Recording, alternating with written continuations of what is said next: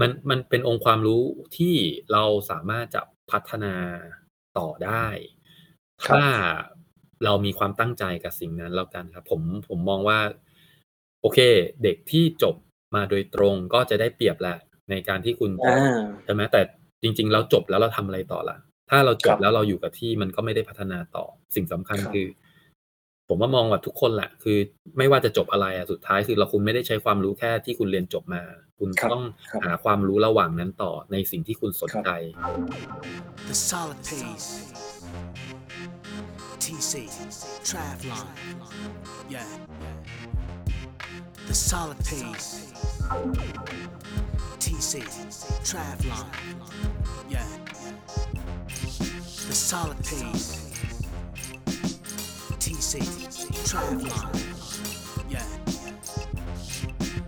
สวัสดีครับ ผม TC Triathlon และนี่คือ The Solid Pace Podcast Podcast เพื่อนักวิ่งนักไตรกีฬา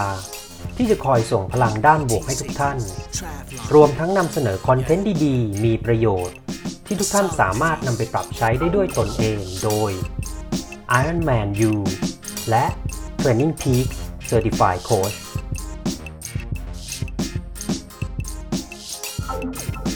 วันนี้คุณสามารถรับฟัง The Solid Pace Podcast ได้ 4 ช่องทางที่ Apple Podcast Spotify ฟังผ่านเว็บได้ที่ www tc t r i a t l o n com the solid pace podcast หรือฟังที่ Facebook Page ได้ที่ www.facebook.com/mr TC Triathlon หากคุณกำลังเริ่มต้นเล่นไตรกีฬา ไม่ว่าจะเป็นในระยะ sprint standard 70.3 หรือ Full Distance Ironman หรือกำลังฝึกซ้อมเพื่อลงมินิมาราทอนฮาฟมาราทอนหรือ Full มาราทอนและต้องการหาโค้ชที่มีความรู้ และประสบการณ์ ที่ได้รับการรับรองจาก Ironman และ Training Peak คุณสามารถดูรายละเอียดออนไลน์ coaching service ของเราได้ที่ www.tc-triathlon.com/coachingpackage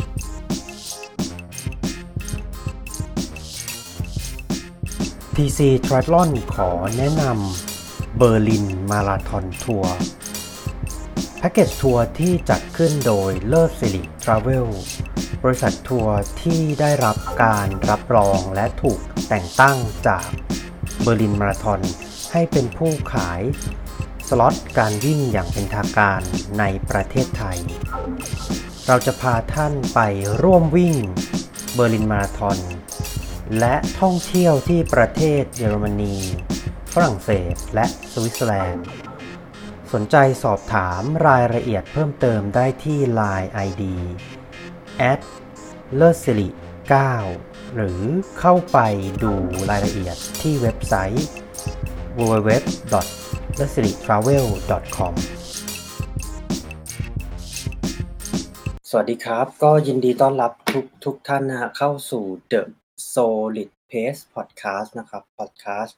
เพื่อนักวิ่งนักไตรกีฬา ที่จะคอยส่งพลังด้านบวกให้ทุกท่าน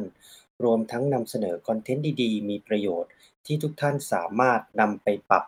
ใช้ได้ด้วยตนเองนะฮะโดยผม TC Triathlon Ironman U และ USA Triathlon Level 1 Certified Coach นะครับผม ก็วันนี้นะฮะเราจะมามีโอกาสที่ดีมากคือได้มาพูดคุยกับ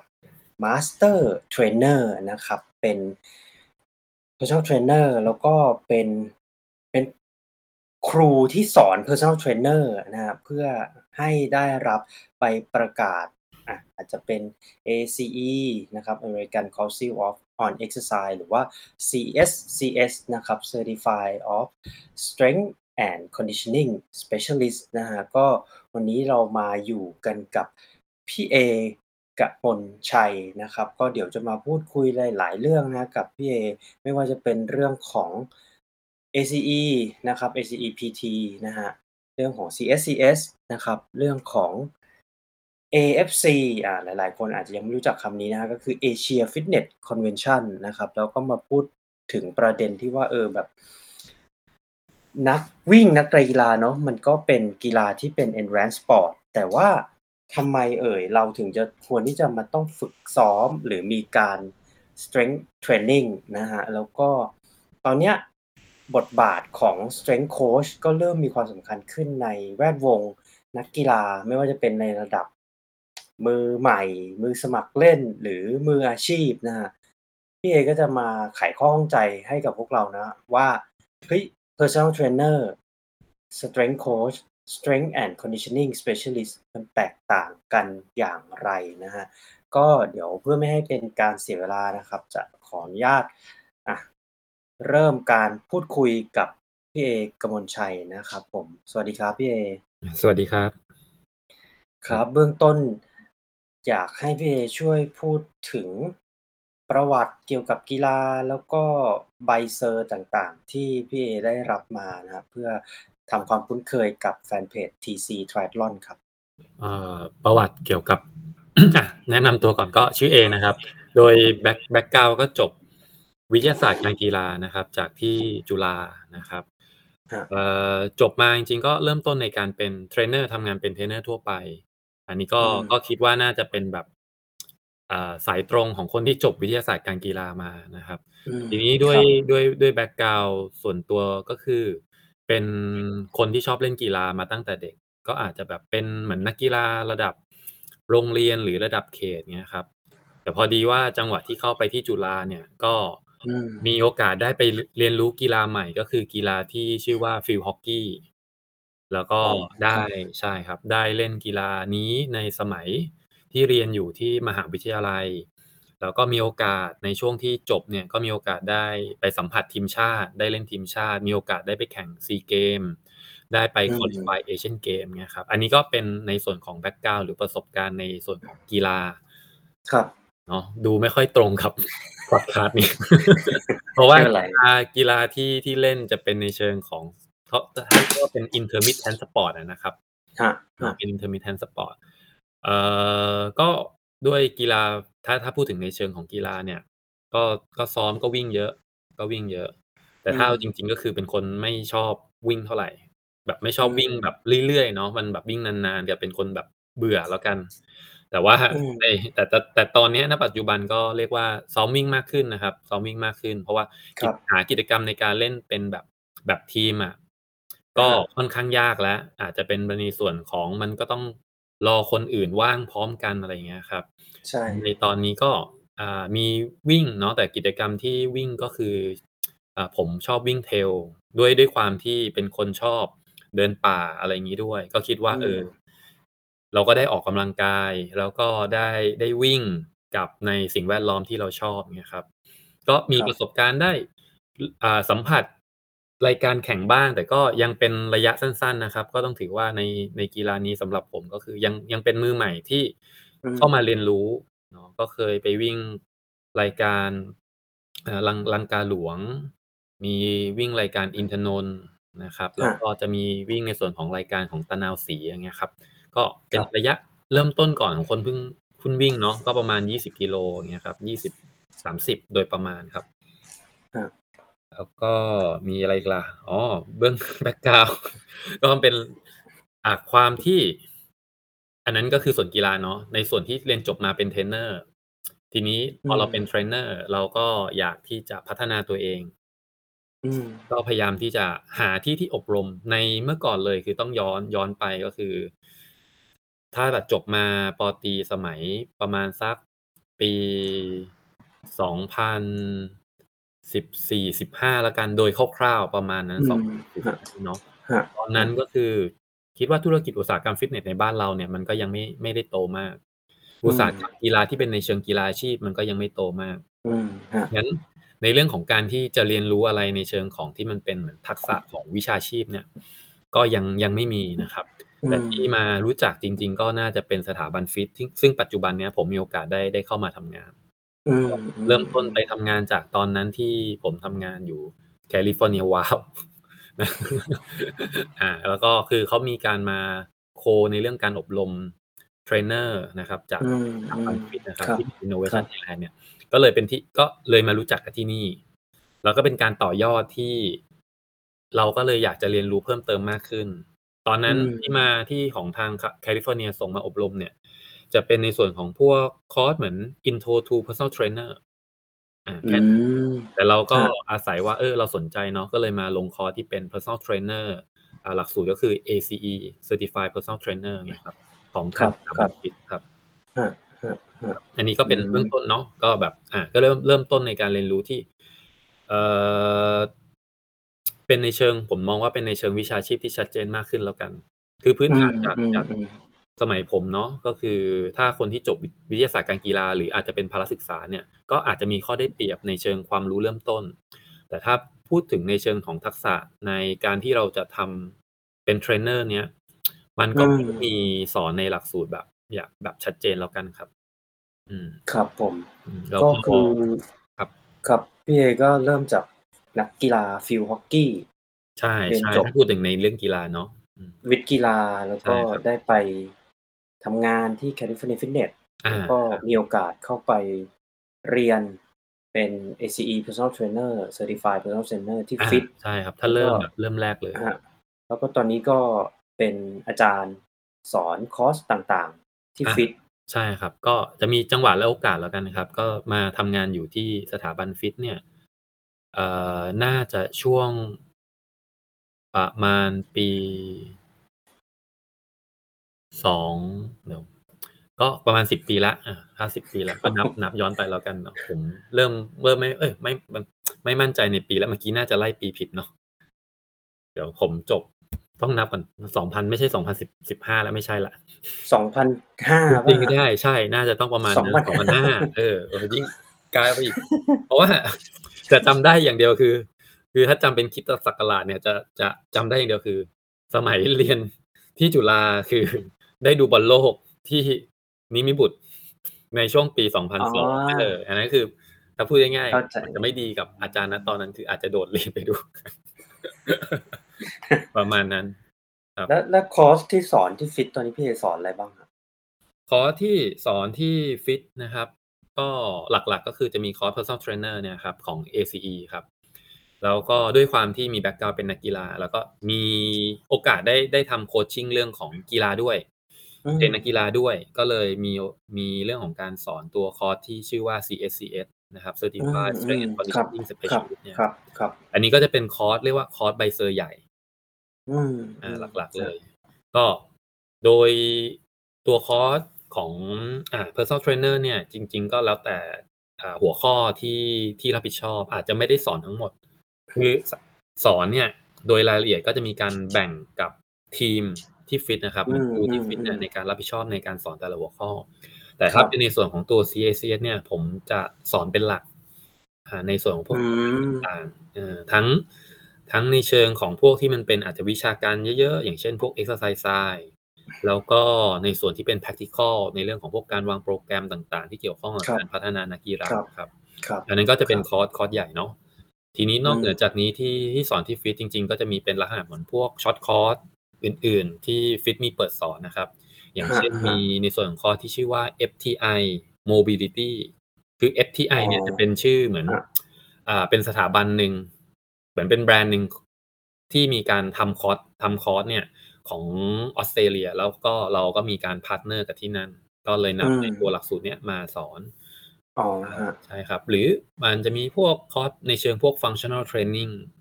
หรือว่าเป็นอืมในส่วนคอร์สพวก High Performance Training High Performance Training ก็คือ คล้ายๆ CSCS แต่ว่าจะเน้นในส่วน part ที่เป็นปฏิบัติสำหรับบางคนที่เขาอาจจะไม่ได้แบบ อาจจะต้องการจะไปสอบเอาตัว Cert CSCS แต่ต้องการที่จะเรียนรู้ในการ train นักกีฬาว่าเฮ้ยคอนเซปต์ในการเทรนคือครับต้องทำยังไงเงี้ยครับ เป็นแบบครับ โอเคครับพี่เอครับ เอ่อ หลาย ๆ คนเนี่ยก็ ตอนนี้ก็เรียกได้ว่า มันก็เป็นสิ่งที่ดี แล้วก็เป็นเหมือนมาตรฐานที่ดีขึ้นในประเทศไทยที่ว่า ฟิตเนสต่าง ๆ เนี่ย ก็เริ่มที่จะต้อง อ่า มี requirement เนาะว่า คุณจะต้องมี ACE Personal Trainer เป็นใบ Certified ตรคงรับ นี้นะครับ อยากถามพี่เอครับ ACE Certified Personal Trainer มันต่างกันยังไงกับ CSCS ครับ? เอ่อถ้าต่างเอาเอาเอาคำก่อนเนาะก็ต่างอยู่แล้วถ้าแบบ ACE Personal Trainer คือเรียนเพื่อเป็นคนสอนออกกำลังกายในระดับอืมคนอืมทั่วไปอ๋อ่าอส่วน CSCS เนี่ย มันคือการ Certify เพื่อที่จะเหมือนเริ่มต้นเขาเรียกว่าเริ่มต้น ในการจะเข้าไปทำงานเป็น Strength Coach Strength อื Coach ก็คือคมนที่เรามีการเทรนนักกีฬาในการพัฒนาเรื่องของพวกสมรรถภาพทางกาย ตามเป้าหมายของกีฬานั้นๆน่ะนะครับ งั้นอืก็คือเหมือนมว่ากลุ่มที่ทำงานเนี่ยมันก็เจาะจงมากขึ้นอก็มีความามีเรียกว่ามีความลึกในเชิงของเนื้อหา อ่าดังนั้น อื requirement มๆๆ requirement ของการที่จะจะเรียนหรือสอบเพื่อเอาใบ cert อะนะครับ ตามตามหลักเกณฑ์เนี่ยตัว อืมๆ CSCS ก็จะสูงกว่า ตัวเทรนเนอร์ก็จะมีจุดเริ่มต้นที่ขอแค่อายุ 18 ปี แล้วก็มีในส่วนของการผ่านการอบรมในส่วนของพวก CPR AED อืมมาแล้ว แค่นี้ครับครับครัดังนั้น ถ้าถ้ามองโดยทั่วไปก็เหมือนแบบอ่าจบมันคือมันเป็นแบบแนวทางนี้คือจากของอเมริกานะครับ ก็คือคนที่จบไฮสกูลแล้วแล้วก็มีตัว CPR แล้วอบรม AED แล้วเนี่ย คุณก็สามารถที่จะมาเรียนรู้ในการจะเป็น Personal Trainer ได้ มันเป็อืนในเชิงมของ เรียกว่าเป็นบรรทัดฐานผมมองนะมันคือบรรทัดฐานในสังคมของที่นั่นในเรื่องของคนจะทำอาชีพนี้ ควรครับจะต้องมีใบประกาศนียบัตรรับรอง ซึ่งมันจะมีองค์กรในการรับรองอืมอืมอ่าอืที่มรับรองในเชิงของวิชาชีพอีกของอเมริกานะครับ ครับ แต่มันก็ไม่ได้เชิงเป็นกฎหมายชัดเจนนะ แต่อาคือถ้าถ้าคุณไม่ไม่มีใบ cert เทรนเนอร์ในแง่ของการทำงานในองค์กรเนี่ย เขาก็จะไม่รับอยู่แล้ว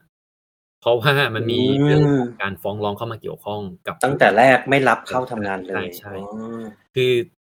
คือ คืออย่างที่บอกมันไม่ได้เป็นกฎหมาย มันไม่ได้บังคับ แต่มันกึ่ง ๆ บังคับในเชิงของการปฏิบัติ เพคราะรับว่าถ้าไม่มีก็คุณอยากทำงานเป็นเทรนเนอร์ แต่คุณอยากจะไปสมัครงานในองค์กร หรือแม้กระทั่งคุณเป็น Freelance เนี่ย แต่คุณไม่มี ทีเนี้ยที่อเมริกามันมีเรื่องของการฟ้องร้อง ถ้าคุณทำอาชีพในวงการ service การให้บริการ แล้ว ผู้ได้รับการบริการเนี่ยเขาอาจจะเกิด Accident บางอย่าง เกิดความไม่พอใจบางอาอย่างฟ้องร้องคุณจริเนี่งยจริงจใชริ่งคครัรับบใช่ไหมครับงั้นมันจะต้องเวลาฟ้องร้องปุ๊บทีเนี้ยถ้าเราแบบโดนแบบเต็มๆอันนี้มันมันก็ค่อนข้างจะจุกเนาะค่าค่าชดการชดเชย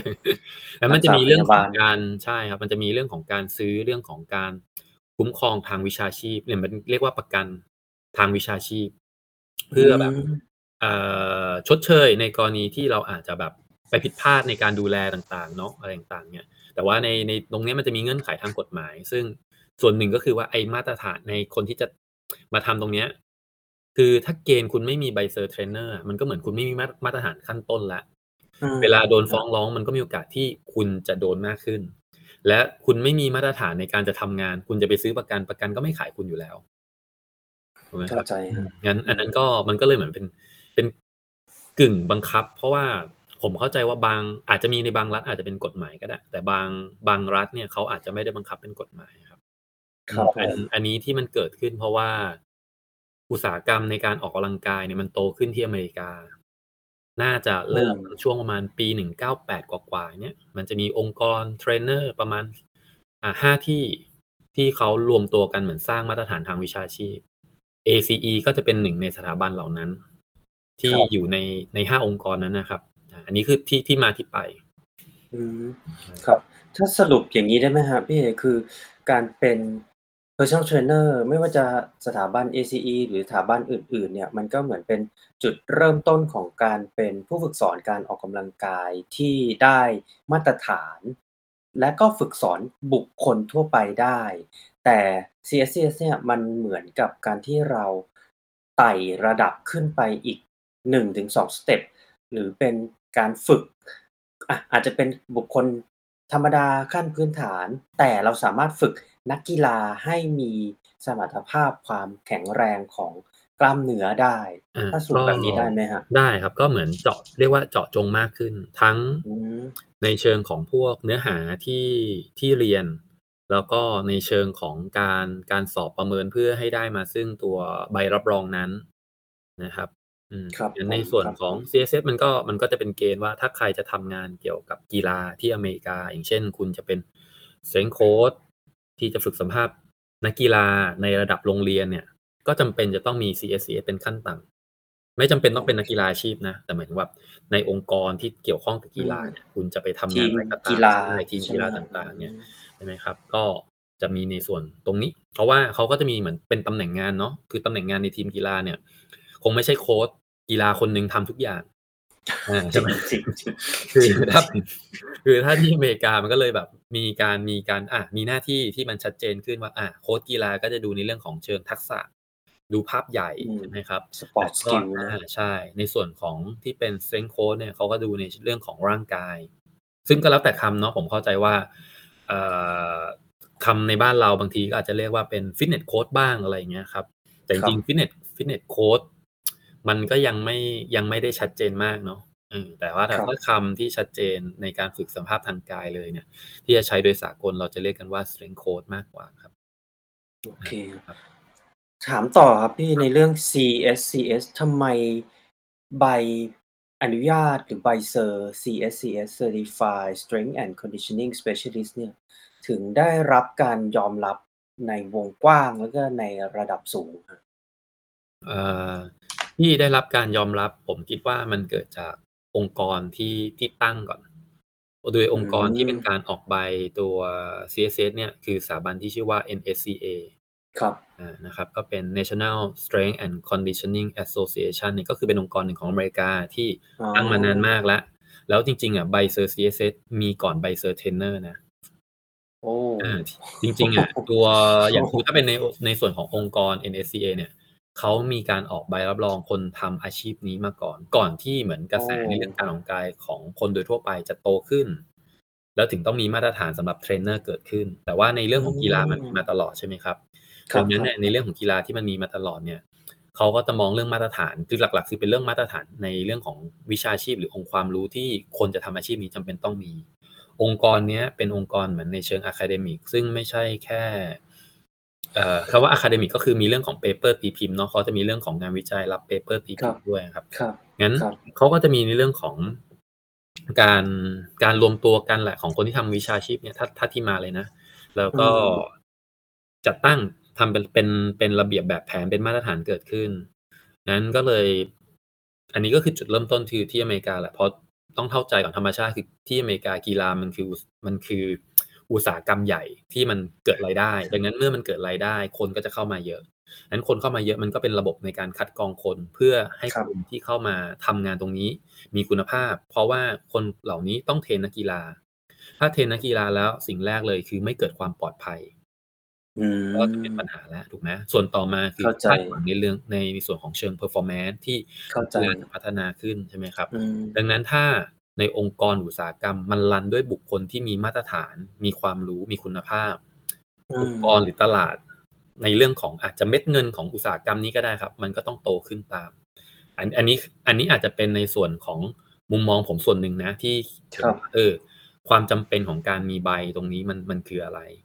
เนาะอืมแต่ว่าต้องบอกก่อนว่าณปัจจุบันอะใบเซอร์ CSCS เนี่ย มันเป็นในส่วนของ การสร้างมาตรฐานในองค์ความรู้สำหรับคนอยากจะเริ่มต้นเป็น strength coach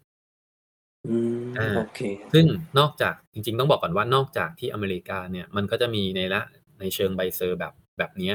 นะครับ ที่ออสเตรเลียก็มีที่ทางอ่ายุโรปหรือ UK ก็มีมันก็ครัจะบแบบใช้คำคล้าย ๆกัน อย่างอืมนี้เราอืมเราเรียกว่า CSCS เนาะถ้าเป็นออสเตรเลียก็จะเป็น ASCA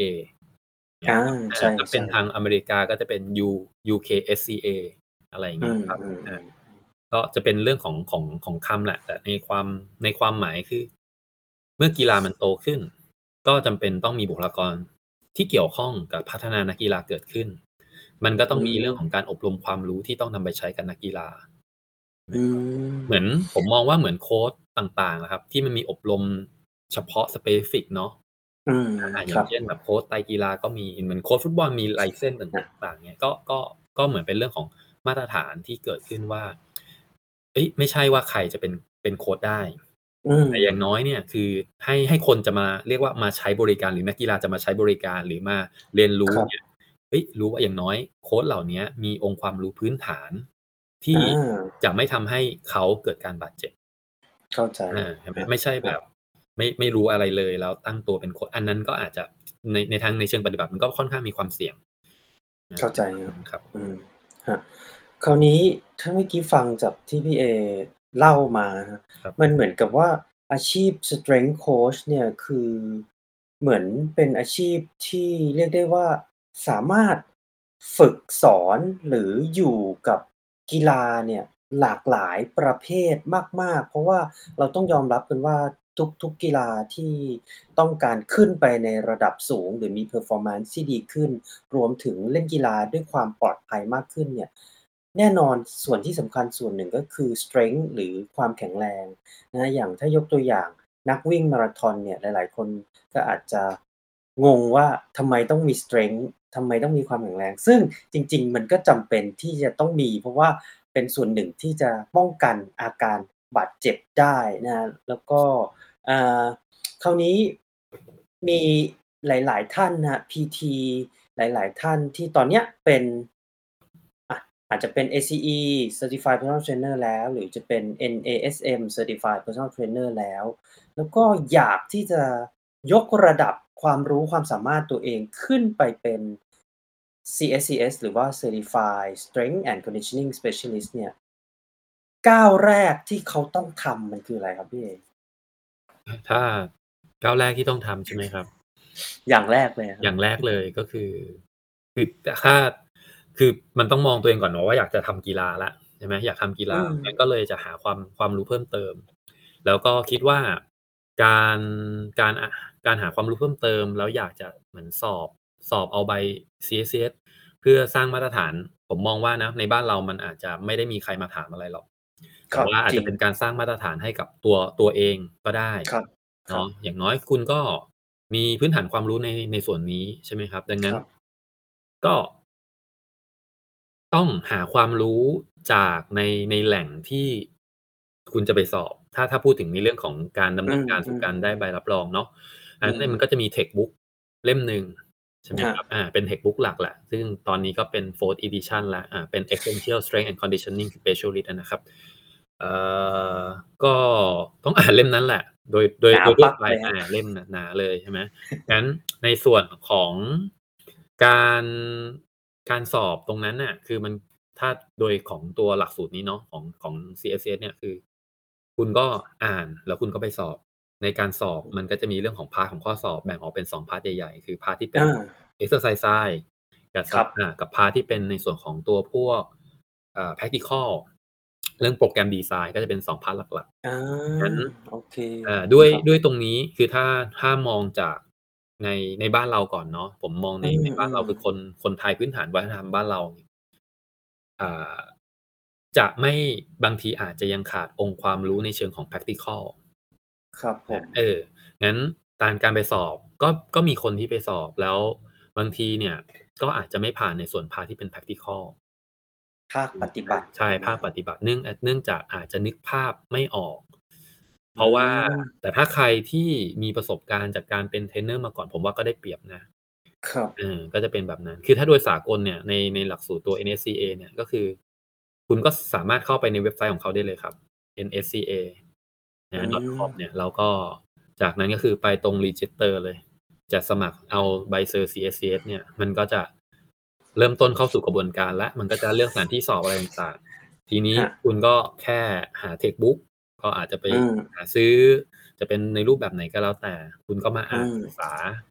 ครัอาบนี่คือแบบสากลก็จะเป็นแบบนี้เลยครับอือืมมโอแต่เคว่าครับอีกส่วนหนึ่งก็คือที่สถาบันฟิตที่ผมทำงานอยู่เนาะที่อืมันมีมมันก็จะเป็นในส่วนของการนำเอาหลักสูตรเนี้ยมาสอนกอือฮ็ึ ใช้คำว่าบางบางคนอ่านเอง บางทีก็อาจจะยากที่จะเข้าใจแล้วกันถูกไหมเอจริงอคถ้ารับไม่มีพื้นฐานมาก่อน หรือบางบางทีถ้าไม่ไม่เคยเข้าใจเรื่องการปฏิบัติมาก่อนอะไรเงี้ยครับ แม้ว่าบางคนจะเป็นโคชกีฬาเนาะอ่าเป็นโคชกีฬามา แต่ในส่วนของโคชกีฬา แต่ในส่วนที่เป็น practical ในการเสริมสร้างสมรรถภาพร่างกายบางทีก็อาจจะไม่มีประสบการณ์เรื่องการวางโปรแกรมเข้าใจเขงั้้านใจ เอ่อของของของฟิตเนี่ยก็จะเป็นการที่เอาตัวเนื้อหาตรงนั้นน่ะครับ เหมือนมาทำเป็นบทเรียน ทั้งในส่วนของในเชิงเนื้อหาที่เรามานั่งครับเรียนกัน แล้วก็มีในส่วนของเชิงปฏิบัติที่ให้เห็นภาพมากขึ้นอาก็จะเป็นในส่วนนั้นครับเอ่ออันนี้ก็เป็นเป็นทางเลือกแล้วกัน แต่ถ้าเป็นในอืมในส่วนของต่างประเทศเขาก็จะมีเป็นในในส่วนของเรียกว่าเป็นพวกเวิร์กช็อป เวิร์กช็อปที่อาจจะเป็นการติวระยะสั้นสองวันบ้างสามวันบ้าง อันนี้แล้วอืแต่รอบมทางอืที่มเขาเปิดอบรมอะไรเงี้ยครับก็จะเป็นครับอืมก็เสริมจากพี่เอนะก็ อะเข้าไปเว็บ ดูรายละเอียดในส่วนของใบเซอร์ CSCS แล้วก็อะลองสมัครดูอ่านหนังสือดูถ้ายังไม่เข้าใจอะไรยังไงก็อาจจะ เดี๋ยวเราจะให้ contact พี่เอไว้นะครับก็ inbox ไปถามพี่เอได้เล็กๆ น้อยๆนะครับแล้วก็เสริมอีกนิดนึงก็คือผมได้มีโอกาสอ่านหนังสือเล่มนี้ครับ2รอบครับ ต้องยอมรับครับว่ามันเหมือนเปิดโลกเราในลักษณะที่แบบ เหมือนเรา ต้องต้องถามตัวเองว่าเฮ้ยเราไปอยู่ไหนมาเนี่ย หนังสือเล่มนี้มันเปิด เปิดโลกเราแบบชนิดที่เรียกว่า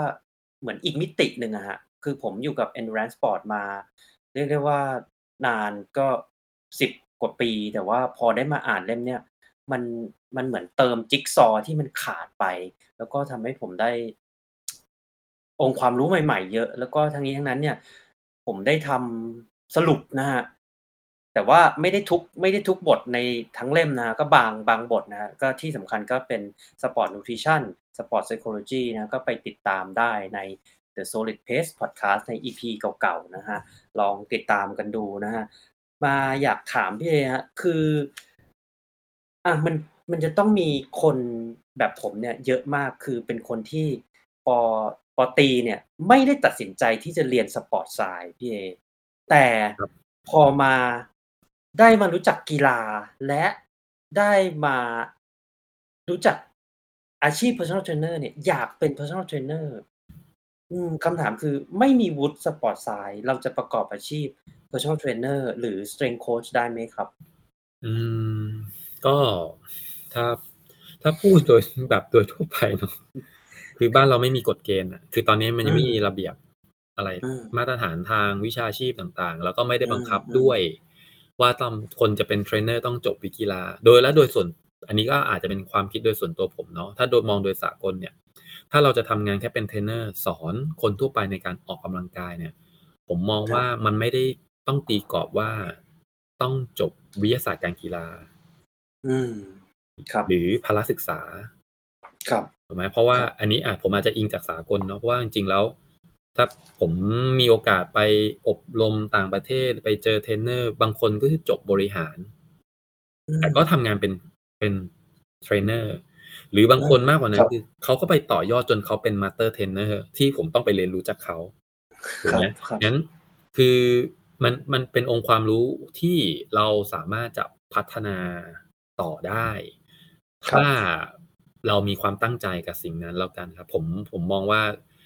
โอเค เด็กที่จบมาโดยตรงก็จะได้เปรียบแหละในการที่คุณอจะาใช่ไหมแต่จริงๆแล้วจบแล้วเราทำอะไรต่อล่ะ ถ้าเราจครับบแล้วเราอยู่กับที่มันก็ไม่ได้พัฒนาต่อ สิ่งสำคัญครับคือ ผมว่ามองแบบทุกคนแหละคือ ไม่ว่าจะจบอะไรอะสุดท้ายคือเราคุณไม่ได้ใช้ความรู้แค่ที่คุณเรียนจบมา คุณครับต้องครับหาความรู้ระหว่างนั้นต่อในสิ่งที่คุณสนครับใจ ดัคงรันั้บนแบบในคนที่สนใจกีฬา ผมมองว่าเขาก็อยากจะไม่เจ็บ และอยากจะเก่งขึ้นถูกไหมเขาก็ต้องไปหาวิธีการที่จะพัฒนาให้ตัวเองดีขึ้น หรือคนคนคนใกล้เคียงเขาก็ได้ถ้าแบบมีคนคนรอบตัวเล่นกีฬาเนี่ย มันก็เลยแบบเฮ้ยเหมือนวกเข้ามาทางด้านที่เป็นแบบเป็นอืมโค้ชชิ่งในเรื่องกีฬาใช่ไหมครับ หรืออาจจะมาเจอเนื้อหา content ที่เป็นในเชิงพวก Sport Science มากขึ้นอะไรเงี้ยครับผมว่าก็ก็ไม่แปลก ก็สามารถที่จะเป็นได้นะ ก็สามารถเริ่มต้นจะมาทำงานเป็นทั้งเทรนเนอร์ก็ได้ เป็น Strength Coach ก็ได้ แต่แค่ครับต้องพยายามหาความรู้กับสิ่งนั้นครับ แล้วก็โอเคคุณจะหาความรู้จากสิ่งนั้น คุณจะไปอ่า มีใบเซอร์ต่อยอดอันนั้นก็แล้วแต่เนาะเพราะว่าจริงๆการ อย่างอย่างที่บอกคือใบในในบ้านเราเราก็คงไม่ได้มีใบเซอร์อาจจะสร้างความน่าเชื่อถือระดับหนึ่งแต่สุดท้ายเนี่ยใบเซอร์มันต้องประกอบด้วยประสบการณ์ และก็ผลงานกับศิลปะในการทำงานของตัวเองด้วย มันต้องไปคู่กันอะไรเงี้ยครับ บางคนอาจจะมีใบเซอร์เยอะ แต่ถ้าเหมือนเรียนเหมือนง่ายๆเรียนรู้เยอะมีใบเซอร์เยอะ แต่เอามาใช้ไม่ได้ มันก็อาจจะไม่ประสบความสำเร็จในเรื่องของงานก็ได้ใช่ไหมครับ ผมมองว่าครับก็คือไอ้ไอ้อย่างตัวใบเซอร์ ACE ก็ดีหรือ CSCS ก็ดีเนี่ยใบเซอร์ใบเซอร์พวกเนี้ยมันเป็นแค่เหมือนเงื่อนไขขั้นต่ำในการที่คุณจะก้าวขึ้นมา แล้วคุณเข้าใจเหมือนว่าการจัดการกับความเสี่ยงขั้นต่ำที่จะเกิดขึ้นกับคนที่คุณจะทำงาน ครับ อืมโอเคครับยอดเยี่ยมครับอ่าเราพักในเรื่องของ ACE แล้วก็ CSCS ไว้แป๊บหนึ่งครับได้ครับ อยากจะคุยเรื่องของ Asia Fitness Conference ครับ หรือเป็นอีเวนต์ที่แบบน่าจะกลับมาในรอบ 2-3 ปีนะฮะ อยากให้พี่เอพูดถึงอีเวนต์นี้ฮะเอ่อ Asia Fitness Conference เนี่ยมันคืออะไรแล้วก็มันดีกับ PT ยังไงฮะ Personal Trainer ที่ที่ถ้าจะไปเข้าร่วมในอีเวนต์เนี้ยครับอ่าครับ ก็ในส่วนของ AF เราจะเรียกสั้นๆเนาะว่า AFC นะครับครับอืม Asia Fitness Conference ก็เป็นงานที่ เอ่อเราคนที่ทำงานในเชิงของธุรกิจฟิตเนสเนาะการออกกำลังกาย รวมถึงการtraining ในทุกรูปแบบครับจะได้มาเรียนรู้และอัปเดตความรู้หรือทบทวนความรู้ มันก็คือทบทวนครับความรู้เก่าเรียนรู้สิ่งใหม่ พร้อมกับผมมองว่าจริงๆการมางานคือการสร้าง connection ดีๆ กับคนที่อยู่ในแวดวงเดียวกันอื แล้วมันสร้างพลังงานในการทำงานนะเข้าใจอ่าคอันบนี้อันนี้ก็คือในในงานเนี่ยให้คิดถึงแบบมันก็เหมือนแบบพวก conference โดยทั่วไป แต่ว่าที่อืที่มันมีจัดใช่ไหมครับ แต่อันนี้อาก็จะเป็น conference ที่เฉพาะนิดหนึ่งกับคนคนที่เป็นเทรนเนอร์ที่อยากจะอืมมาอัปเดตความรู้ต่างๆอะไรเงี้ย แต่ว่าต้องบอกก่อนจริง ๆ ในในหัวข้อหรือ topic ในงาน AFC อะมันไม่ใช่แค่เรื่องของแบบ ในเชิงของเทรนเนอร์อย่างเดียวอาเท่าคครันบทั่วไปจริงๆ ที่มีความสนใจในเรื่องของการฝึกการออกกำลังกาย ก็สามารถอืเข้ามมาเรียนรู้ได้ เพราะว่าในบาง topic เนี่ย มันก็อาจจะเป็นแบบพื้นเนื้อหาที่เราถ้าเรารักในการดูแลตัวเอง คุณก็สามารถมาเรียนรู้เพื่อเพิ่มเติม ที่จะดูอืแลตัวเองมมากขึ้นได้ครับอืมครับคือเป็นอีเวนต์เนาะที่จะมีขึ้น30กันยา ใช่นะครับครัถึบงใช่2ตุลาใช่ ปีนี้นะฮะ 2022 แล้วก็จริงๆ เหมาะกับเทรนเนอร์ที่สุดไหม ก็น่าจะเหมาะกับเทรนเนอร์มากที่สุด แต่ว่าอาถ้าพูดตโอ้โฮรงๆตรงสายเลยก็ก็ครับเทรนเนอร์เนี่ยแหละเนาะใช่ แต่ก็ผมมองว่าไม่ไม่ใช่แค่เทรนเนอร์ครับ จริง ๆ ถ้าเรารักในการออกกำลังกาย หรือคุณเป็นคนที่เล่นกีฬาเนี่ย แต่บางทีอืม ก็อยากจะพัฒนาตัวเองอะ ก็อาจอืจะสามารถอืมมา join ได้เนาะเพราะบางบาง topic เนี่ยมันก็จะมีเรื่องของความเป็นกีฬาอยู่ ครับอาคืคอรับเนื้อหาเนี่ยแน่นอนมีเกี่ยวกับ strength หรือว่า sport conditioning นะครับใช่มีครับเรื่อง Pilates ก็มีนะครับไลฟ์สไตล์ก็ใช่มี dance แล้วก็ group exercise นะครับมี fitness management มี mind and body wellness แล้วก็ที่สำคัญก็คือเรื่องที่เทรนเนอร์หลาย ๆ ท่านชอบก็คือเรื่องของ nutrition นะครับก็มีใน งานนี้เป็น session ที่จะมีการบรรยายจากพรีเซนเตอร์ชาวต่างชาตินะครับใช่ครับก็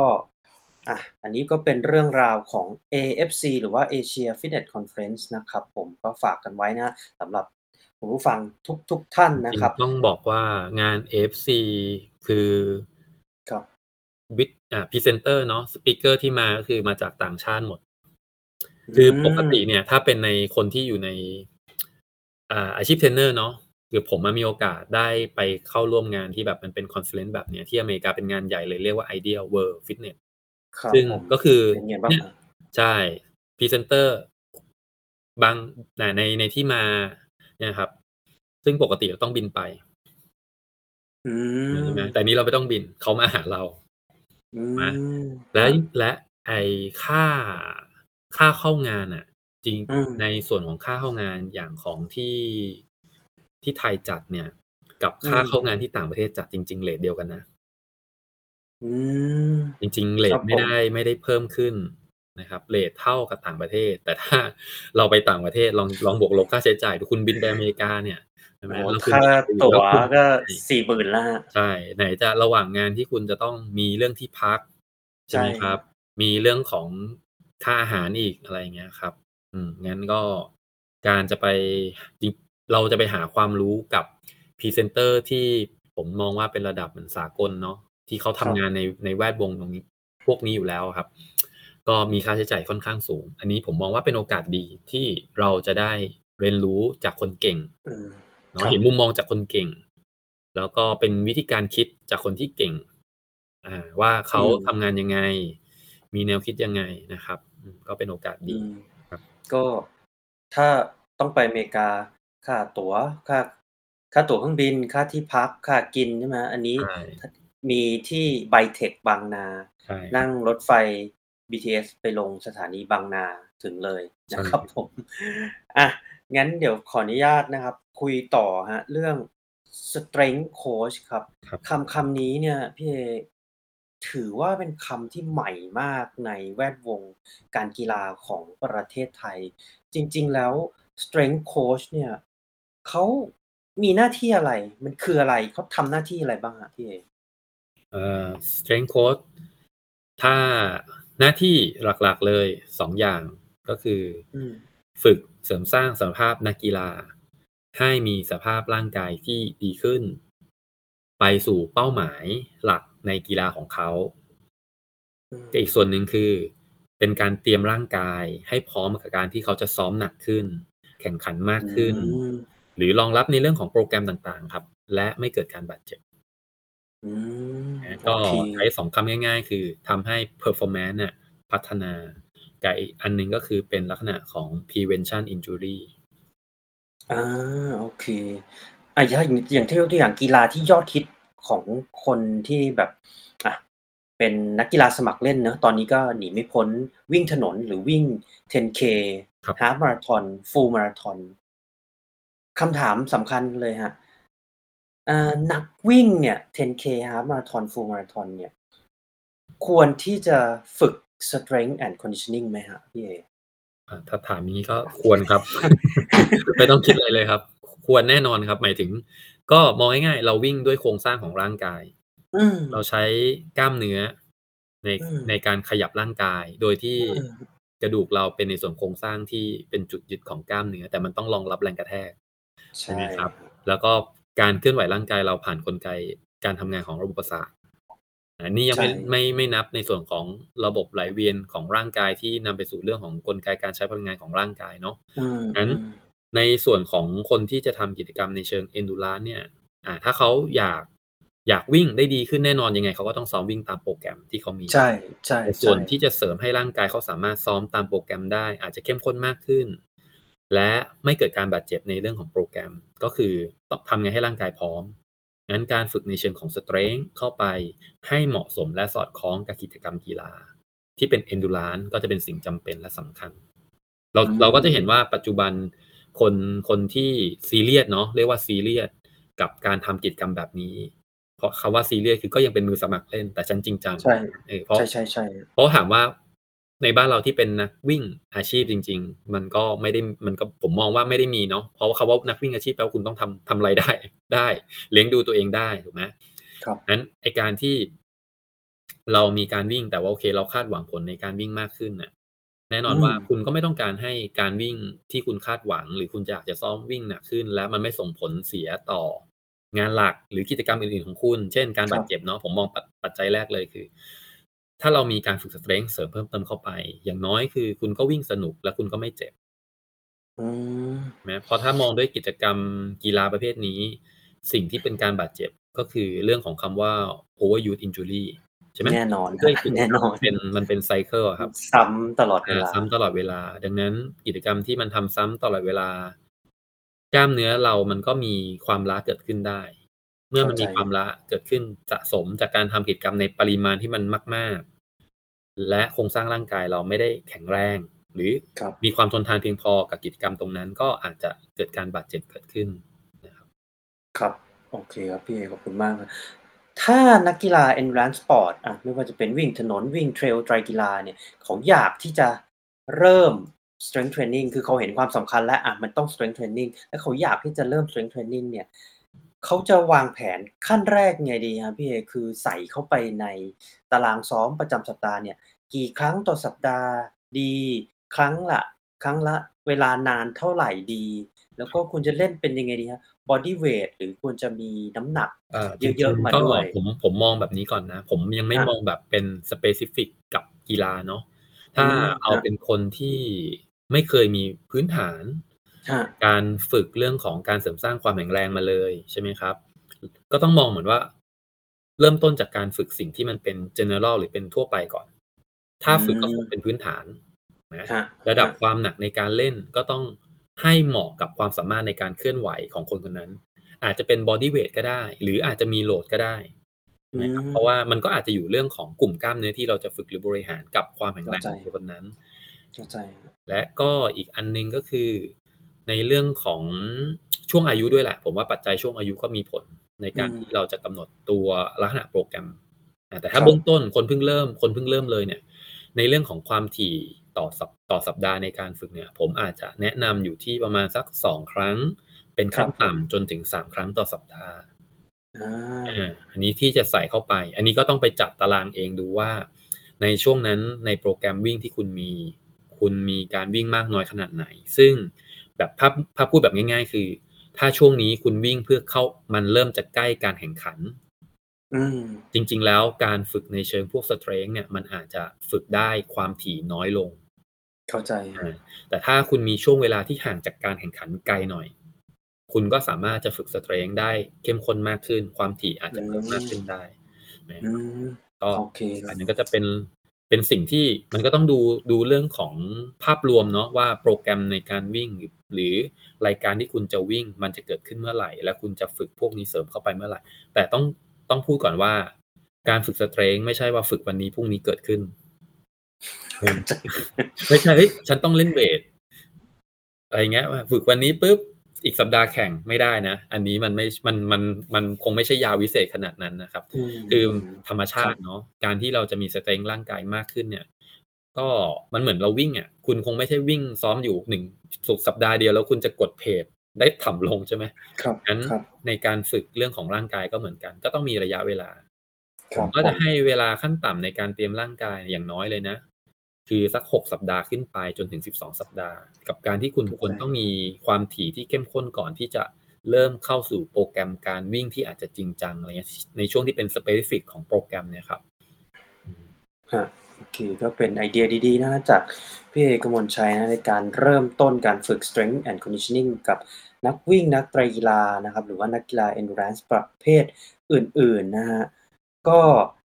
หลายๆท่านนะครับ ฟังพี่เอ ได้พูดเล่าเรื่องเกี่ยวกับการเป็น ACE personal trainer การเป็น CSCS นะครับ ใบอนุญาต CSCS แล้วก็สุดท้ายการเป็น strength coach เนี่ยโอ้โฮก็เนื้อหาเยอะแยะมากมายนะครับคืออยากถามพี่เอครับถ้าแบบท่านผู้ฟังที่ได้ฟังตอนเนี้ยมีคำถาม ไม่ว่าจะเป็นการไปเรียน CSCS หรือการที่จะคุยกับพี่เอให้ช่วยวางแผน strength and conditioning เนี่ย ติดต่อพี่เอได้อะไรยังไงที่ไหนบ้างครับ?เอ่อจริงผมไม่มีช่องช่องทาง social ที่เป็นเพจเป็นอะไรเลยนะ ก็ถ้าโดยเบื้องต้นติดต่อเรื่องของคอร์สเรียนแล้วกันครับ ถ้าเป็นเรื่องขอืองมคอร์สเรียนเนี่ยเอ่อถ้าใครที่ฟังแล้วสนใจในส่วนของคอร์สเรียนอย่างอยากลอยากอยากมีความรู้ในเรื่องของการเริ่มต้นออกกำลังกาย อาจจะเป็นในส่วนคอร์สเรียน Personal Trainer หรือใครที่เฮ้ยอยาก อยากเรียนรู้ในเชิงที่เป็นการฝึกเรื่องสุขภาพร่างกายจะมาใช้กับนักกีฬา อาจคจะรับเป็นนักกีฬาที่คุณ coaching อยู่หรือเป็นตัวคุณครับเองใช่ไหมครับครับก็คสารับมารถติดต่อได้ที่ที่ FIT อ่ามันก็จะชื่อว่าเฟซเพจคือ FIT Thailand โอเคครับ FIT แล้วก็ Thailand ได้เลยคอ๋รัอบครับๆๆอืมโอเคส่วนถ้าถ้าเป็นในส่วนตัวผมผมมีแต่เป็น เฟซบุ๊กส่วนตัวเฉยๆครับ หรือไอจีถ้าอ๋เป็อนไอครับจีก็ นี่จะจำไอจีตัวเองไม่ได้ เป็นคนไม่ค่อย social เท่าไรอะก็คือ A underscore แล้วก็กมลชัยครับ ก็จะเป็น โอ K เค A M O N C H A I อ่าก็อือาจจะไปดูในมไอจีได้ แต่ อืไอจีมผมก็ คือจะมันจะมี2อย่างที่โพสต์ลงก็คือ1อ่า เทรนเทรนนักกีฬาก็พอมีอยู่เนาะมันคมันรับน่าจะเข้ากับคคอนเซปต์วันนี้เนาะที่เรามาพูด ก็คือว่า คือส่วนตัวผมอะโอเคโอเคอ่ามีเทรนนักกีฬานั้นในไอจีก็อาจจะมีที่ลงเทรนนักกีฬาที่ตัวเองรับผิดชอบเนาะก็มีอือฮึในส่วนของกีฬาที่ตัวเองเล่นอยู่เนี่ยก็คือมีกีฬา Field Hockey อันนั้นคือส่วนหนึ่งแล้วแล้วก็มีโอกาสได้ไปเทรนนักกีฬาอื่น ๆด้วย อย่างเช่นนักกีฬาว่ายน้ำนะคอืรับมกีฬาครับเอ่อฟันดาบ นักกีฬาเต้น ก็คือมีโอกาสพอพอได้เข้าไปเทรนนักกีฬาเหล่านี้ในเรื่องของสมรรถภาพทางกายนะ ครับใช่ครับผม follow เรียบร้อยครับพี่เอ ก็อ๋อคือครับ IG A underscore กมลชัยนะครับเข้าไปใช่ก็จะเจอว่ากมลชัยรัตนเดชากุลอานั่นแหละอาโอเค follow เรียบร้อยครับได้ครับ ได้ครับ ก็เป็นเรื่องที่ น่าสนใจ แล้วก็น่ายินดีนะครับ คือตอนนี้เนี่ยเราต้องยอมรับเลยว่า อ่า ถ้ากีฬาที่เป็นอย่าง Endurance เนี่ยจะเห็นชัด ๆ เลย คือเราจะไม่สามารถฝึก Sport Skill อย่างเดียวได้นะครับ อ่าอย่างถ้าวิ่งก็ไม่สามารถ คือวิ่งอย่างเดียวที่จะให้การวิ่งของเราพัฒนา หรือไปสู่ Performance ที่ดีขึ้นได้ มันก็จะต้องประกอบด้วยการฝึกหลาย ๆ ปัจจัยนะครับ แล้วก็ Strength and Conditioning เนี่ยก็เป็นอีกหนึ่งในปัจจัยที่จะเสริมให้การวิ่งหรือการเล่นไตรกีฬาว่ายปั่นวิ่งของเราเนี่ยพัฒนาไปได้ในระดับที่สูงขึ้น และสิ่งที่สำคัญที่สุดคือไม่เกิดอาการบาดเจ็บในระหว่างที่เราพัฒนาไปต้องซ้อมหนักมากขึ้น หรือแข่งในระยะทางที่ไกลมากขึ้นนะก็ตอนนี้นะครับวันนี้ก็เป็นเรื่องที่น่ายินดีได้มาพูดคุยกับ พี่เอกมลชัยนะ พี่เอก็เล่าตั้งแต่แรกเลยเกี่ยวกับอ่าประวัติเบื้องต้นนะครับ แล้วก็คอร์สเรียนที่ฟิตนะที่พี่เอสอน แล้วก็เรื่องของการเป็น ACE Certified Personal Trainer การเป็น CSCS นะครับ Certified Strength and Conditioning Specialist เรื่องของงาน AFC นะครับ Asia Fitness Conference แล้วก็ความหมายหน้าที่ของ Strength Coach นะก็ ลว่าทำไมนักกีฬา Endurance Sport ถึงต้องมีการฝึกซ้อม Strength and Conditioning นะก็ทั้งหมดนี้นะครับก็ผม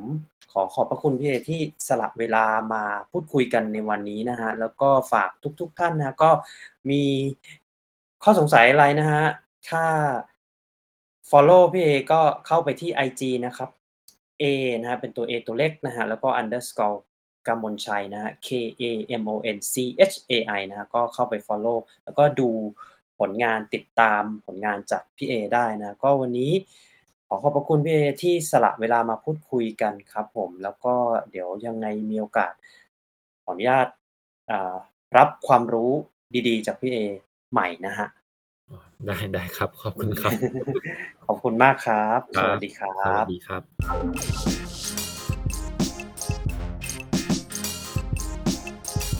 หากคุณมีนักวิ่ง นักไตรกีฬา หรือผู้ที่อยู่ในวงการ Endurance Sport ไม่ว่าจะเป็นชาวไทยหรือชาวต่างชาติ ที่คุณอยากรู้จัก หรือมีหัวข้อที่คุณอยากให้เราพูดถึง คุณสามารถแนะนำรายการได้ที่อีเมล info at tc triathlon com หรือทักไลน์เรามาได้ที่ Line ID at tc triathlon